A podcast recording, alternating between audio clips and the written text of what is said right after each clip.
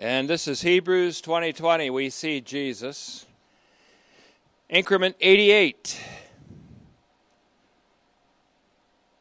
And today I want to talk a little bit about hamartiology, which is the study of sin, and demonology, and the connection of demonology and hamartiology, at least to start with, and then we'll get into faith and its supreme importance in this age. Before we get started, I want to express my solidarity with Fred Ferguson, our leader in the Mississippi Tape Group or Mississippi Church, the DVD Church, as his father this week departed to be with the Lord Jesus Christ.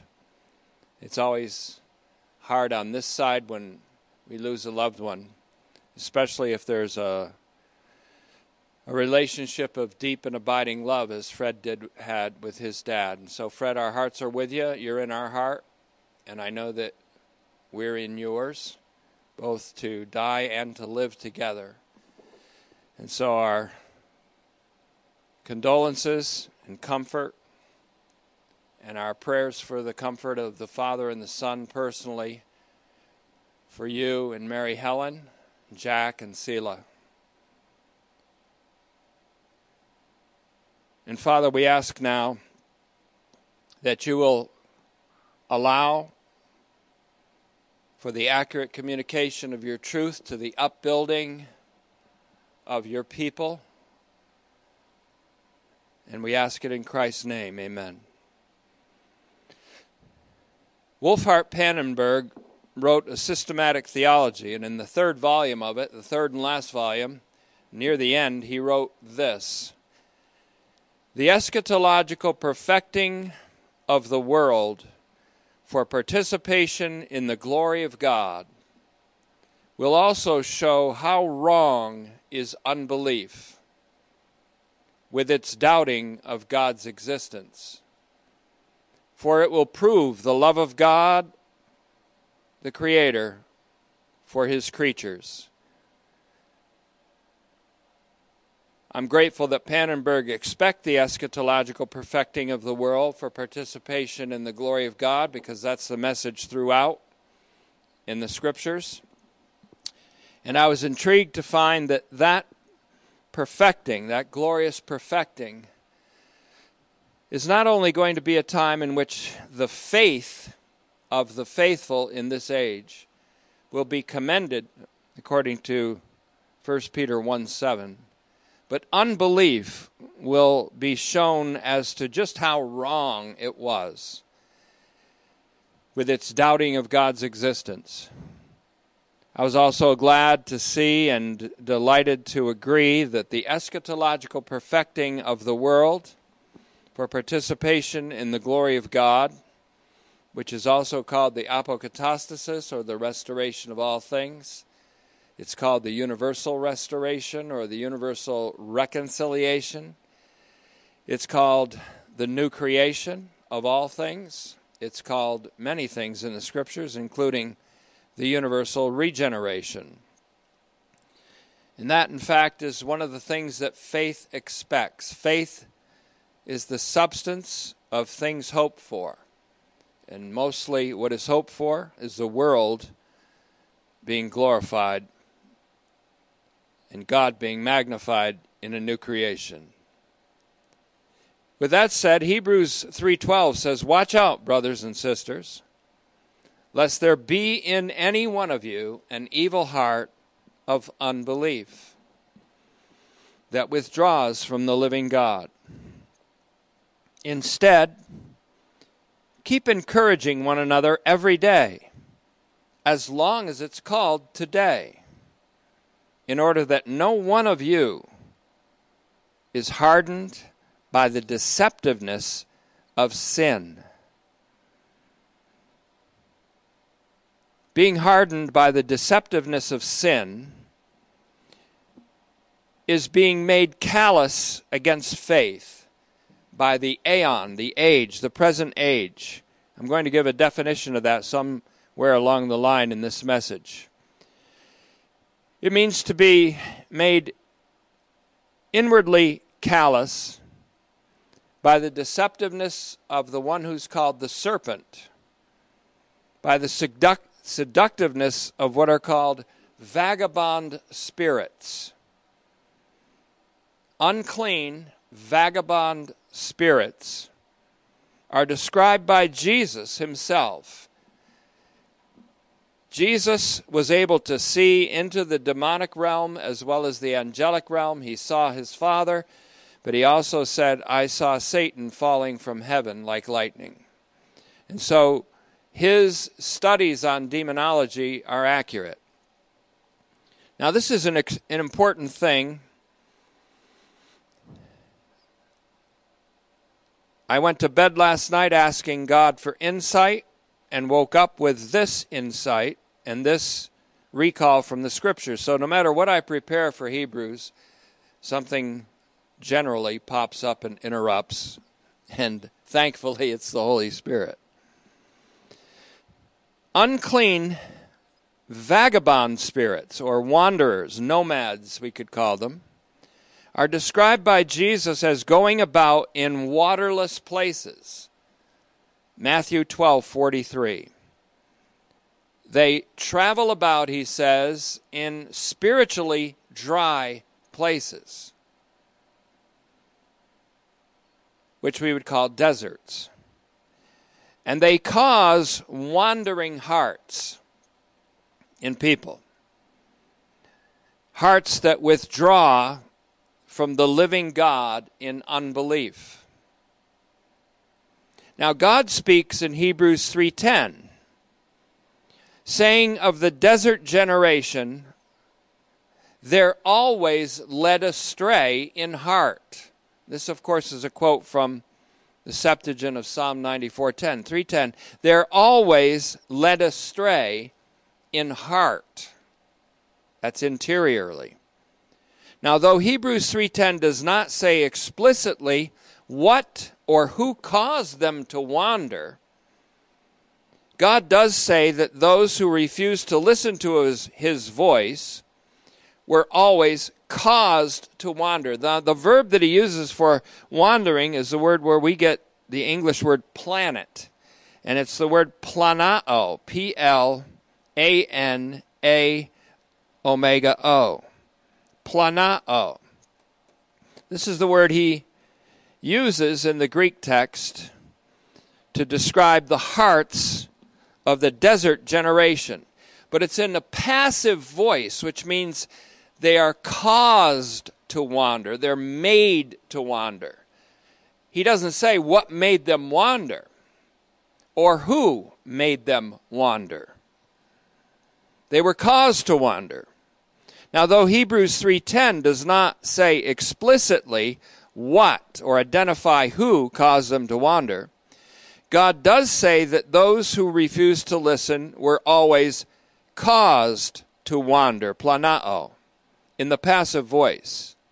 They were always being caused to wander. Now, if we pair these insights that is, the insight that there are unclean spirits who wander in waterless places, with the insight that the desert generation under Moses were continually caused to wander in their hearts, we get the suggestion that demonic influence was involved. Demonic influence is involved in unbelief. That's how Pannenberg can rightly say that unbelief is so wrong.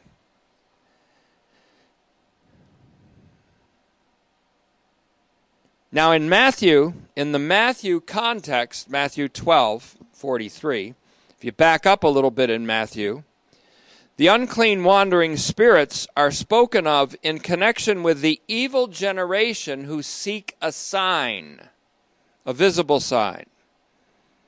And to whom Jesus said, No sign will be given to it except for the sign of Jonah. Now, the sign of Jonah has everything to do with the word of the cross, what Paul called the word of the cross. in 1 Corinthians 1:18. Because Jonah, being 3 days and 3 nights in the belly of the great fish, is a type of Jesus the son of man being in the heart of the earth following his death by crucifixion and his resurrection from the dead. Now let's add to that something into the mix here. In 1 Timothy 4 1, the Holy Spirit does speak explicitly of deceitful spirits.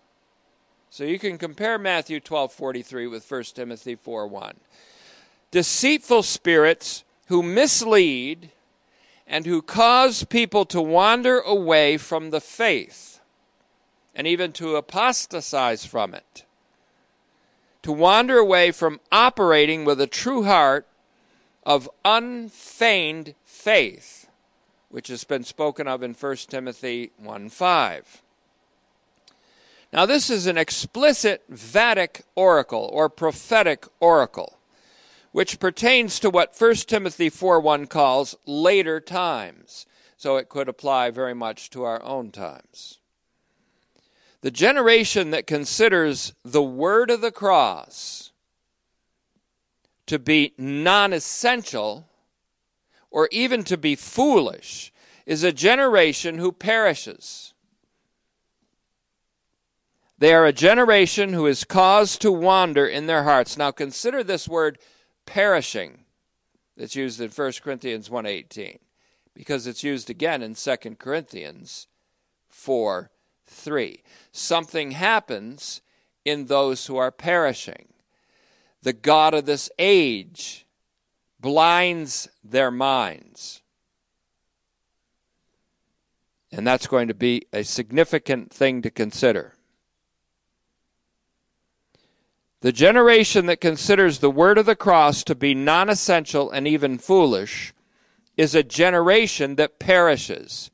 They are a generation who is caused to wander in their hearts and to be hardened or calloused by the deceptiveness of sin and it is said that they are blinded by the God of this age. Now, that's a terrible thing to happen if our whole theme is we see Jesus.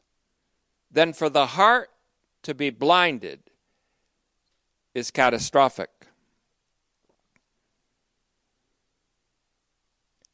So, in a theological exegesis of Hebrews, we have a connection here between hamartiology, which is the study of sin, from the Greek word hamartia, H A M A R T I A.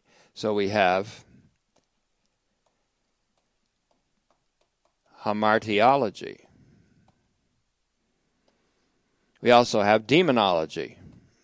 And there's a connection between these the study of demon spirits oppositional spirits, adverse spirits. Hamartia, hamartiology.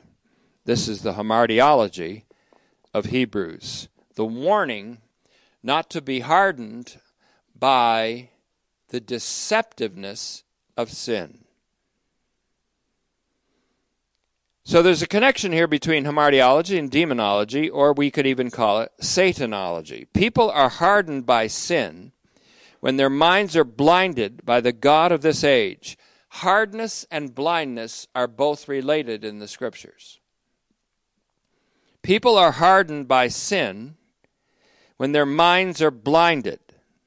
So it's kind of like a hardening of the arteries of the eyes of the heart. The hardness and the blindness are related. People are hardened by sin when their minds are blinded by the God of this age. This age is evil. The God of this age is the evil one. And he does this to those who are unbelieving. Paul wrote, and again he wrote explicitly, and I'm going to quote it in 2 Corinthians 4 3 to 4. For if our gospel is concealed or veiled, it is hidden from those who are perishing. There it is again. Perishing. Doesn't mean they're going to hell, it means they're stuck in this age and blinded from the light of the truth. and they are also dislodged from hope, and they have lost the moorings, which is an anchor in the soul. They have no anchor in the soul. They're wandering, they're without restraint.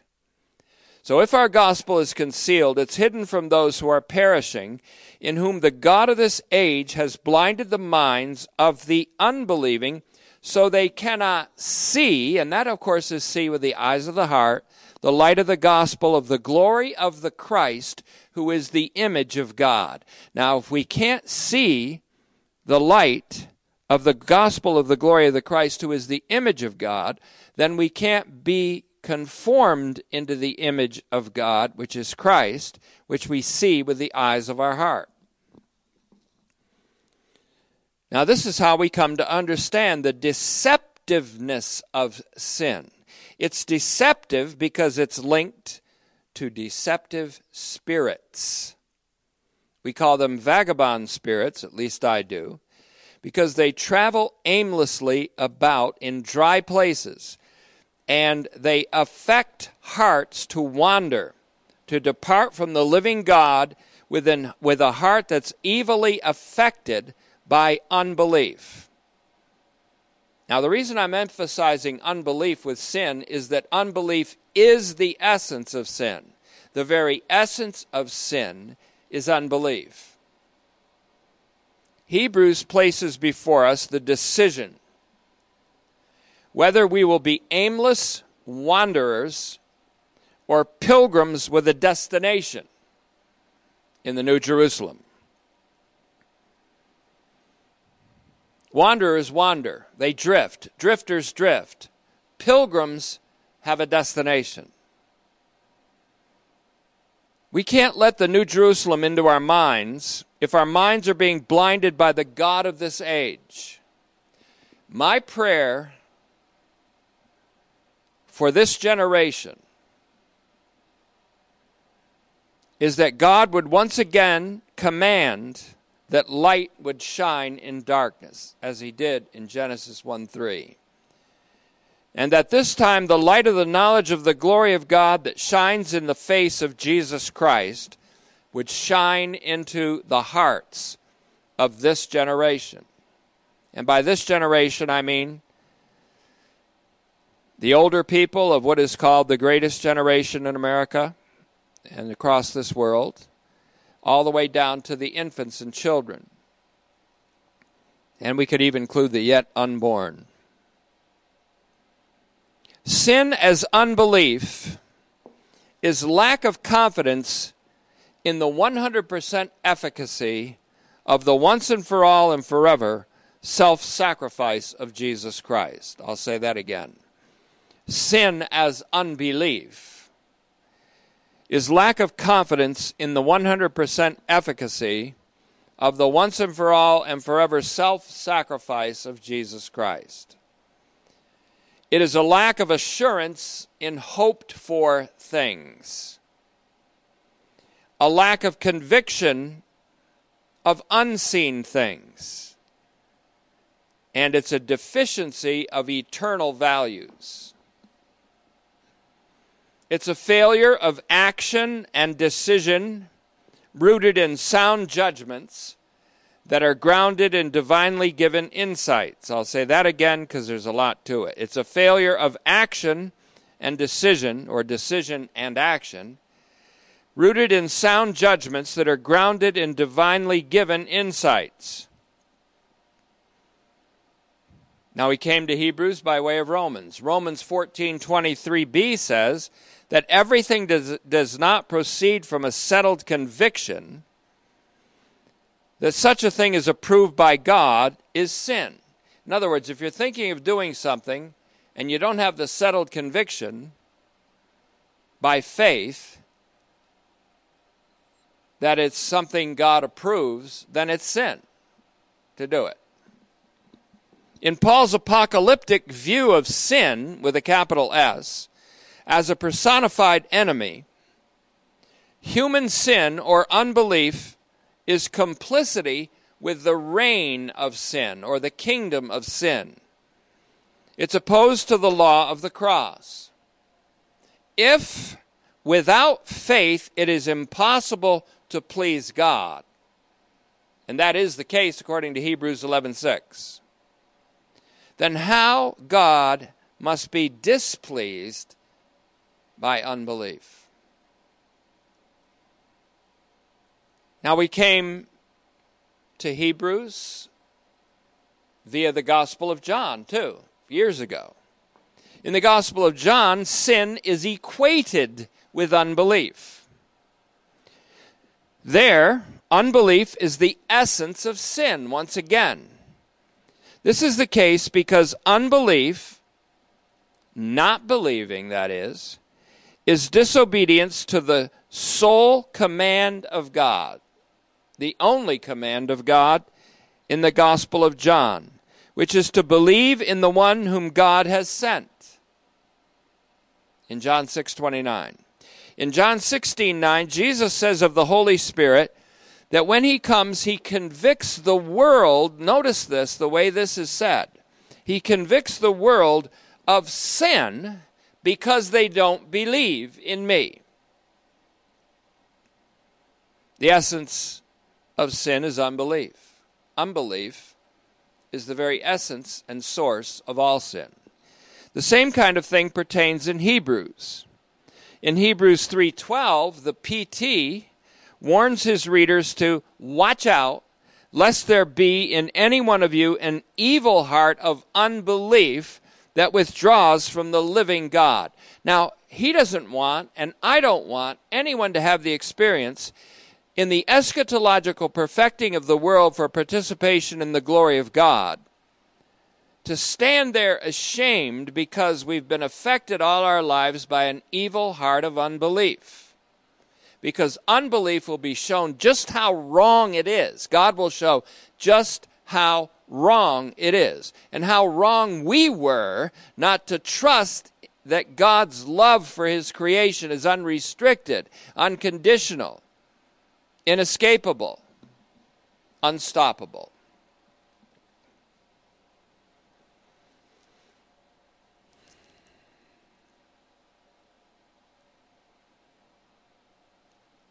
The writer continues in 313 and he says, Instead, keep encouraging one another every day, as long as it's called today, in order that no one of you is hardened by the deceptiveness of sin. Now you see the word sin in 313, unbelief in 312. You get the idea that sin is unbelief, that unbelief is the essence of sin. There's a juxtaposition of unbelief and sin here. Just as in John 16 9, sin is unbelief in me, Jesus said. So, in fact, the words can be used interchangeably. If sin is lawlessness, as John says in 1 John 3 5, and it is, then the lawlessness he speaks of is simply a violation of the command of God to believe in his Son. And that belief in his son eventually morphs through the divine mission number two into loving one another. Lawlessness, or sin, is characterized by disobedience to that commandment. So when Jesus' disciples asked him, What must we do to do the works that God requires of us? Jesus answered, This is the only work God wants from you. Believe in the one he has sent. You say, I thought it was love one another. Well, there is no love one another unless there's believe in the one whom God sent. Because to love one another is to love one another as he loves. But that's a different subject. Well, not really. It's on point. Now, if unbelief is the essence of sin, then to not believe in the one whom God sent is to sin and to fall short of the glory of God, the glory that God intends for us. Really, it's to fall short of what it means to truly be human. All sinned, as John teaches because the world is convicted of it. And Romans also says all sinned. And all sin in this way. No human being is born believing in the Son of God.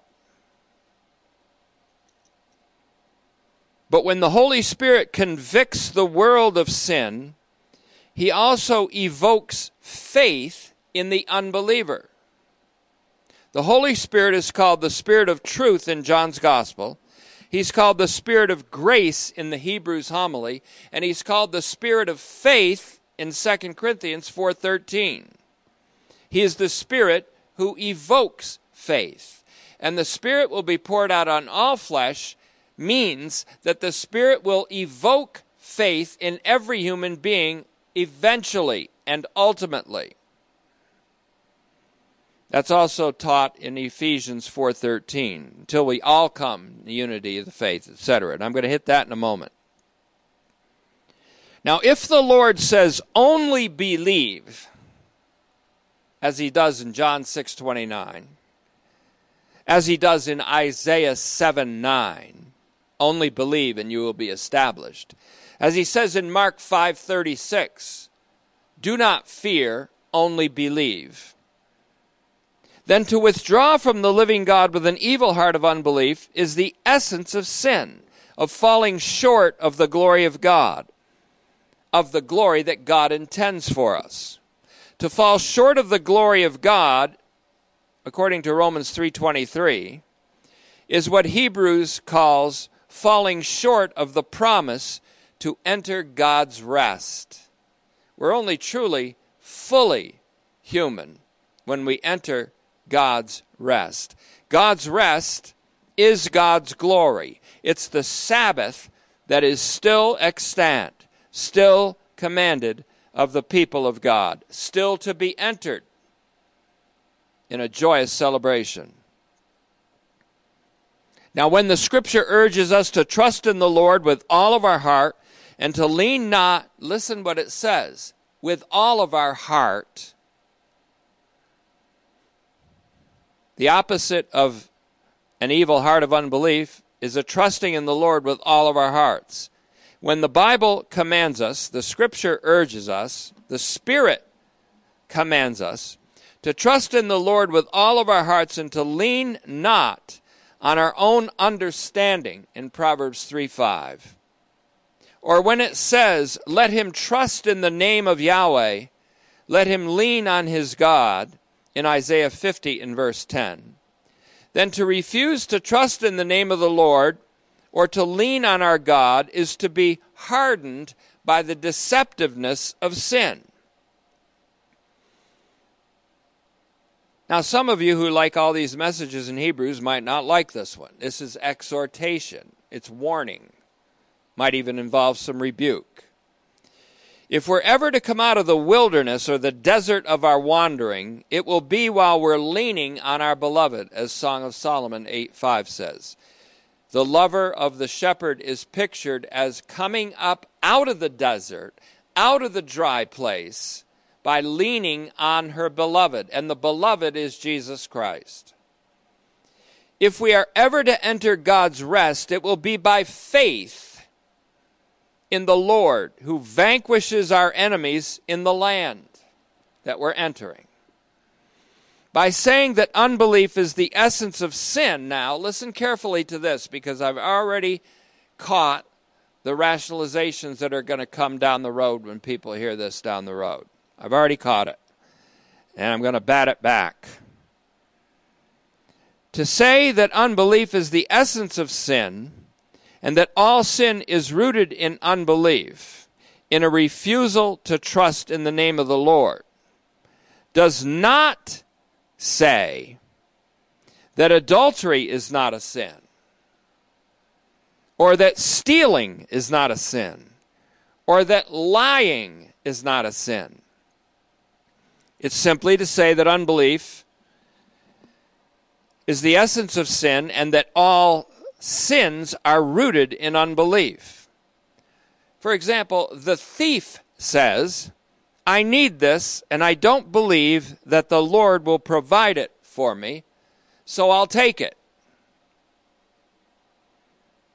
Or, let's call this reparation for injustices of the past. That's the thief's rationalization. The adulterer says, This can't be wrong because he's so right for me. And I don't trust the Lord to sustain me or to change my husband.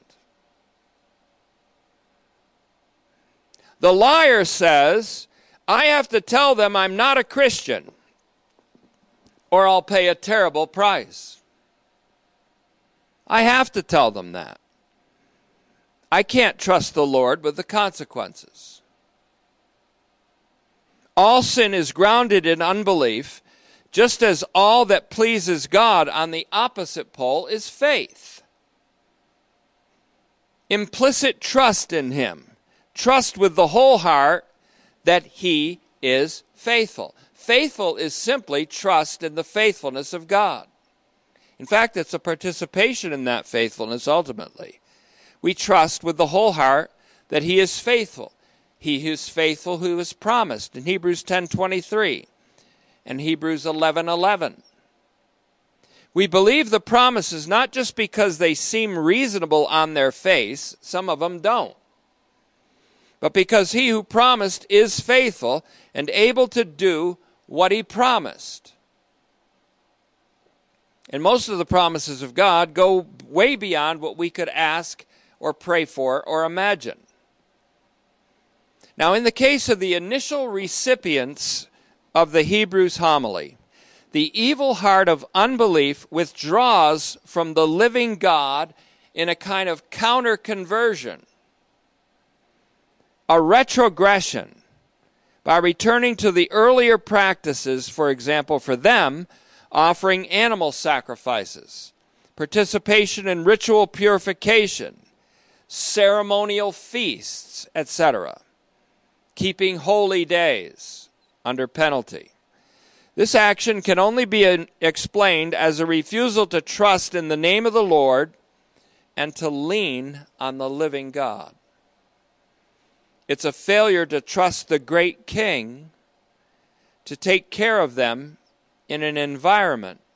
In their case, a failure to trust him to care for them in an environment of social shaming and threats of a lot worse.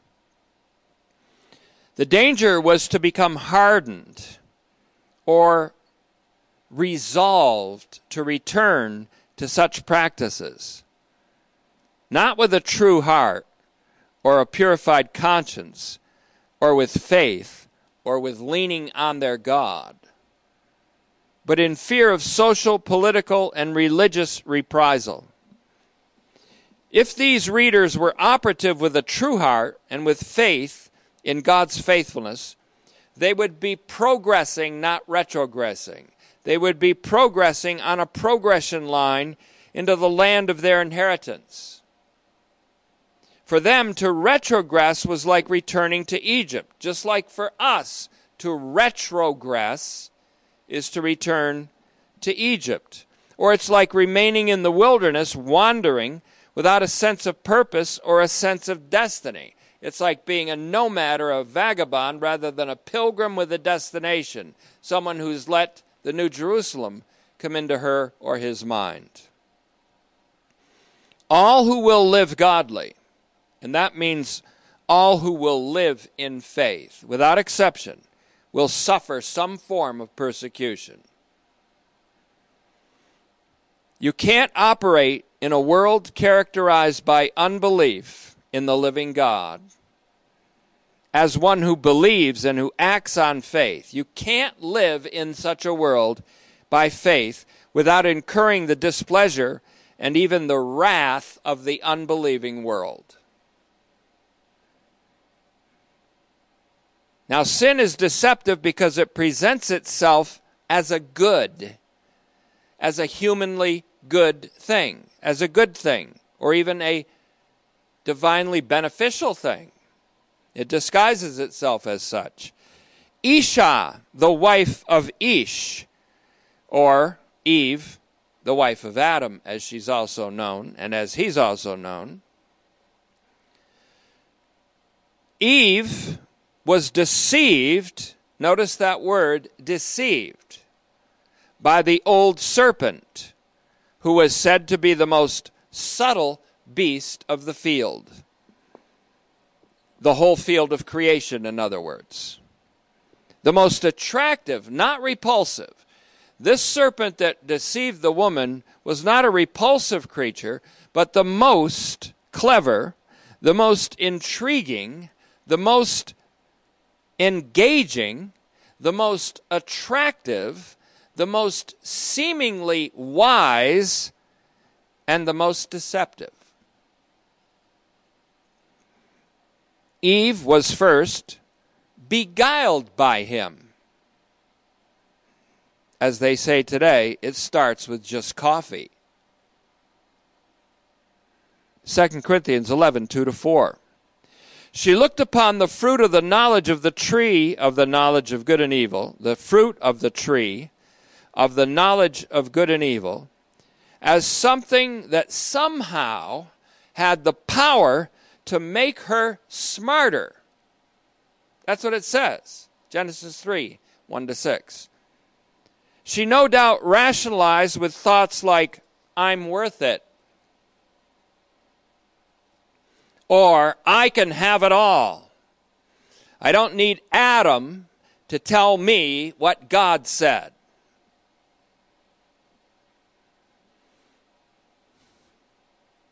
I don't even need God.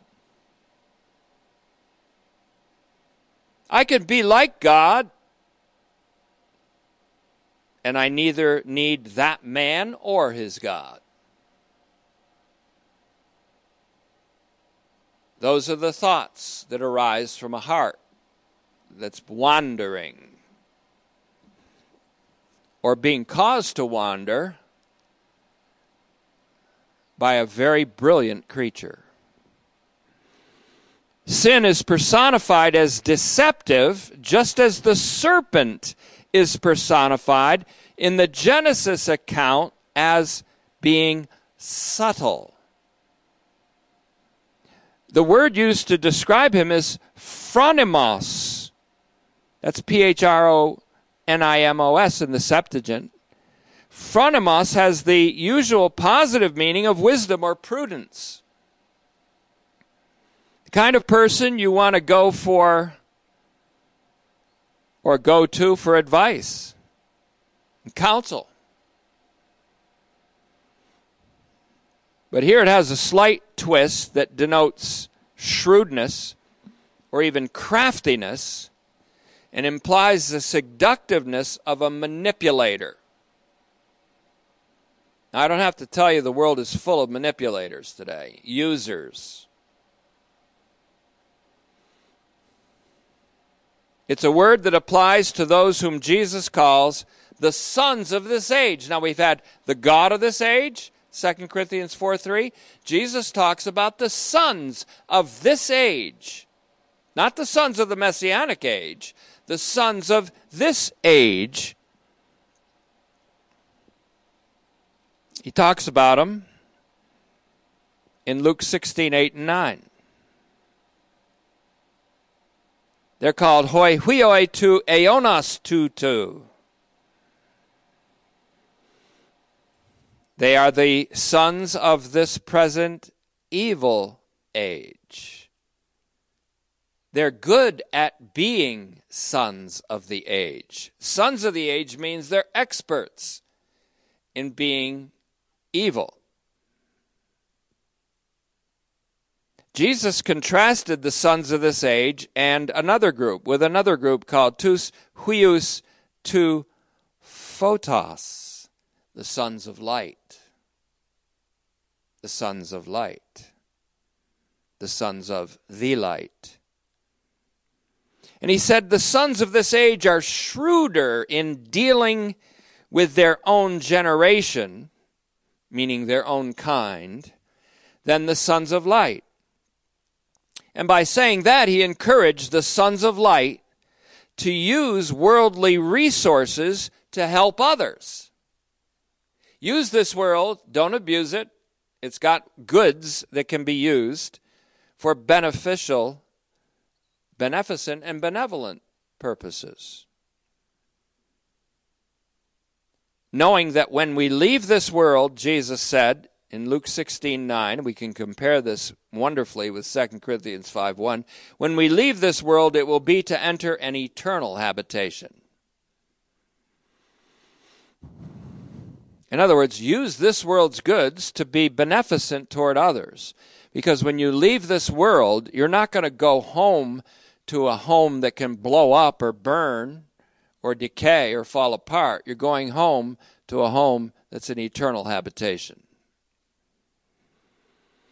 The sons of this age are like the seed of the serpent in Genesis 3:15, those who bruise the heel of the seed of the woman. They're shrewd, they're clever, they're manipulative, they're sometimes attractive. And young ladies, they may often say to you, or even say to you, I love you.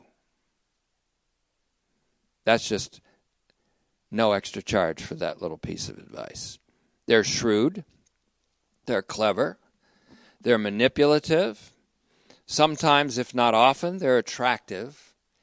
They're often intellectually impressive, sometimes very talented.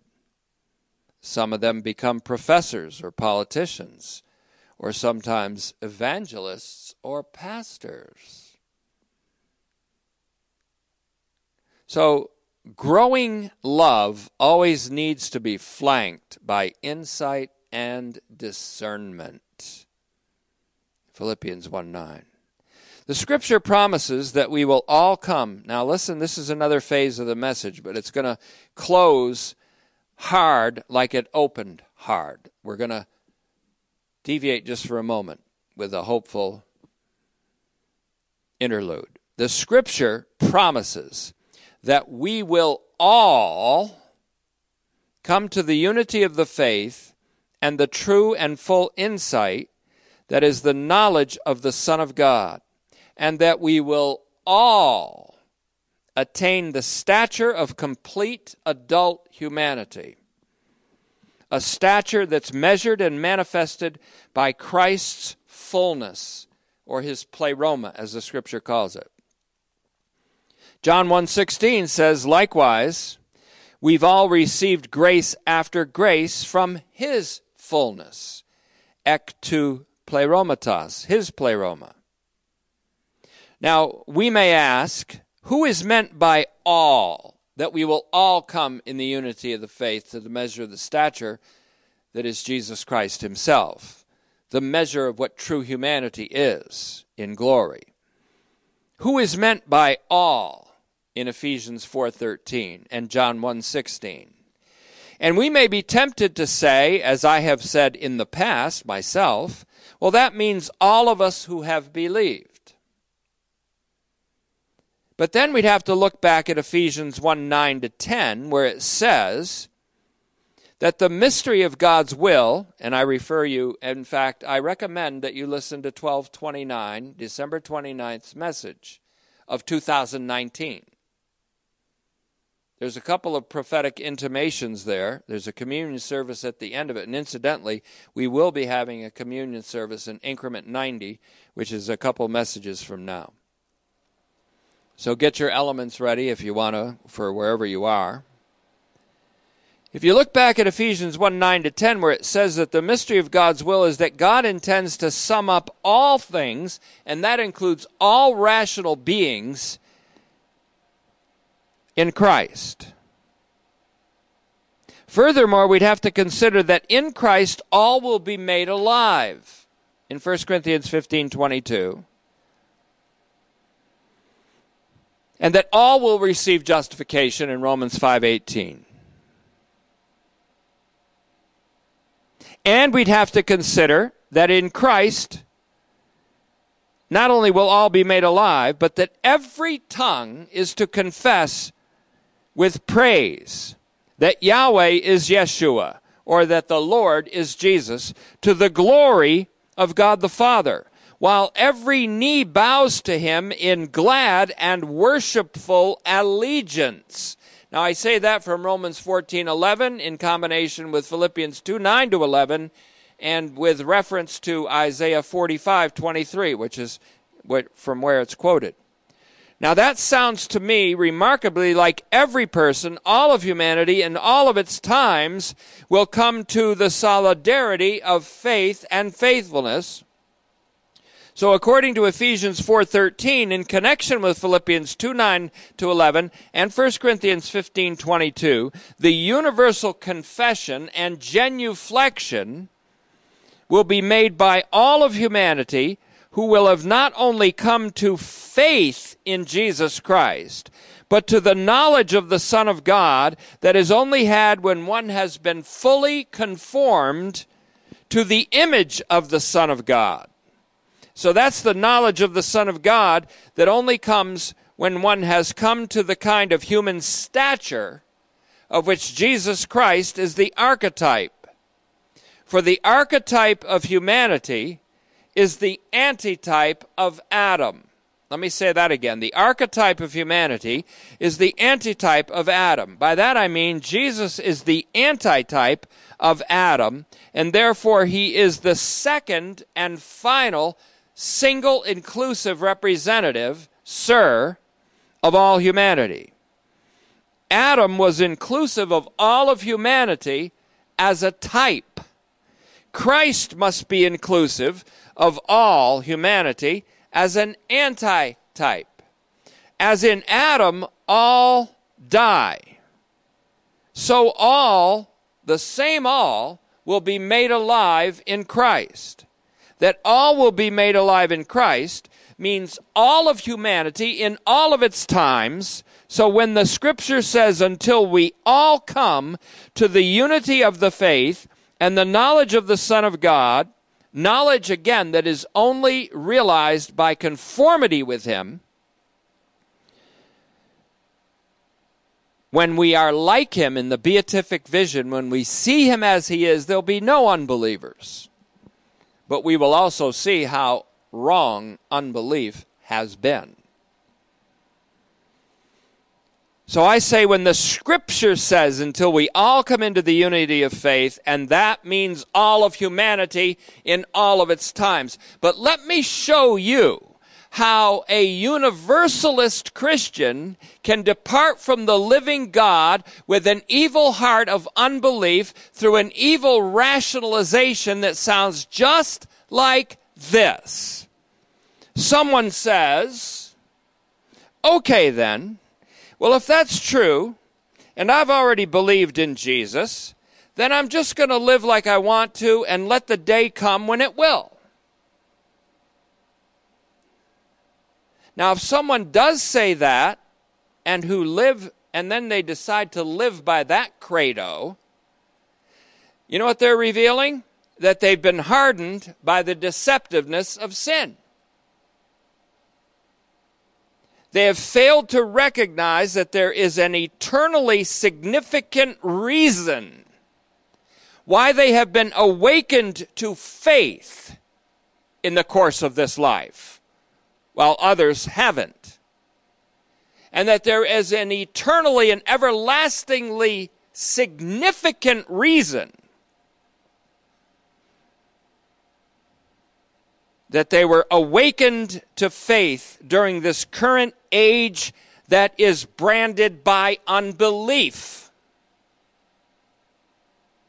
They, I'll say it now, we, who have been awakened to faith, have a responsibility to walk by faith, to purify ourselves of the old self who was dominated by unbelief and regulated by the prince of the power of the air. Ephesians 2 2. Now, I'm going to close with something by R.C. Trench. R.C. Trench. His books include Synonyms of the New Testament which was written in 1855. So he's an old time scholar. He's quoted by one of my early readings, Kenneth S. Wuest, who wrote Word studies in the Greek New Testament. That's how I cut my teeth on the Greek Testament, New Testament, with him and A.T. Robertson way back in the 70s and 80s of the last millennium. Uh, Kenneth Wuest put together a quote from R.C. Trench, and R.C. Trench quotes within his quote a German scholar named Bengel, B E N G E L. Johann Albrecht Bengel is a Lutheran priest, or was a Lutheran priest, a clergyman and a Greek language scholar who lived from 1687 to 1752, and his works include Gnomon of the New Testament. And so there were two Greek language excer- experts that are quoted by Wuest. Now, listen to this combination. I read this in the 70s, and this definition stuck with me since then because to me it's the most accurate description of the evil age, of the present world as it's segregated from God. And here it is. R.C. Trench defined the age as, quote, all that floating mass of thoughts, opinions, maxims, speculations, hopes, impulses, aims, aspirations at any time current in the world, which it may be impossible to seize and accurately define, but which constitute a most real and effective power being the moral or immoral atmosphere which at every moment of our lives we inhale, again, inevitably to exhale. All this is included in the aeon, A I O N, or age, which is, as Bengel has expressed it, the subtle, notice that word subtle, as used in Genesis 3 1 subtle, informing spirit of the cosmos or world of men who are living alienated and apart from God. There it is, the age. Hasn't been said better than that since. I haven't read another definition in the tens of thousands of pages of theological readings I've done since then. I've never read a better definition of what the age is than that.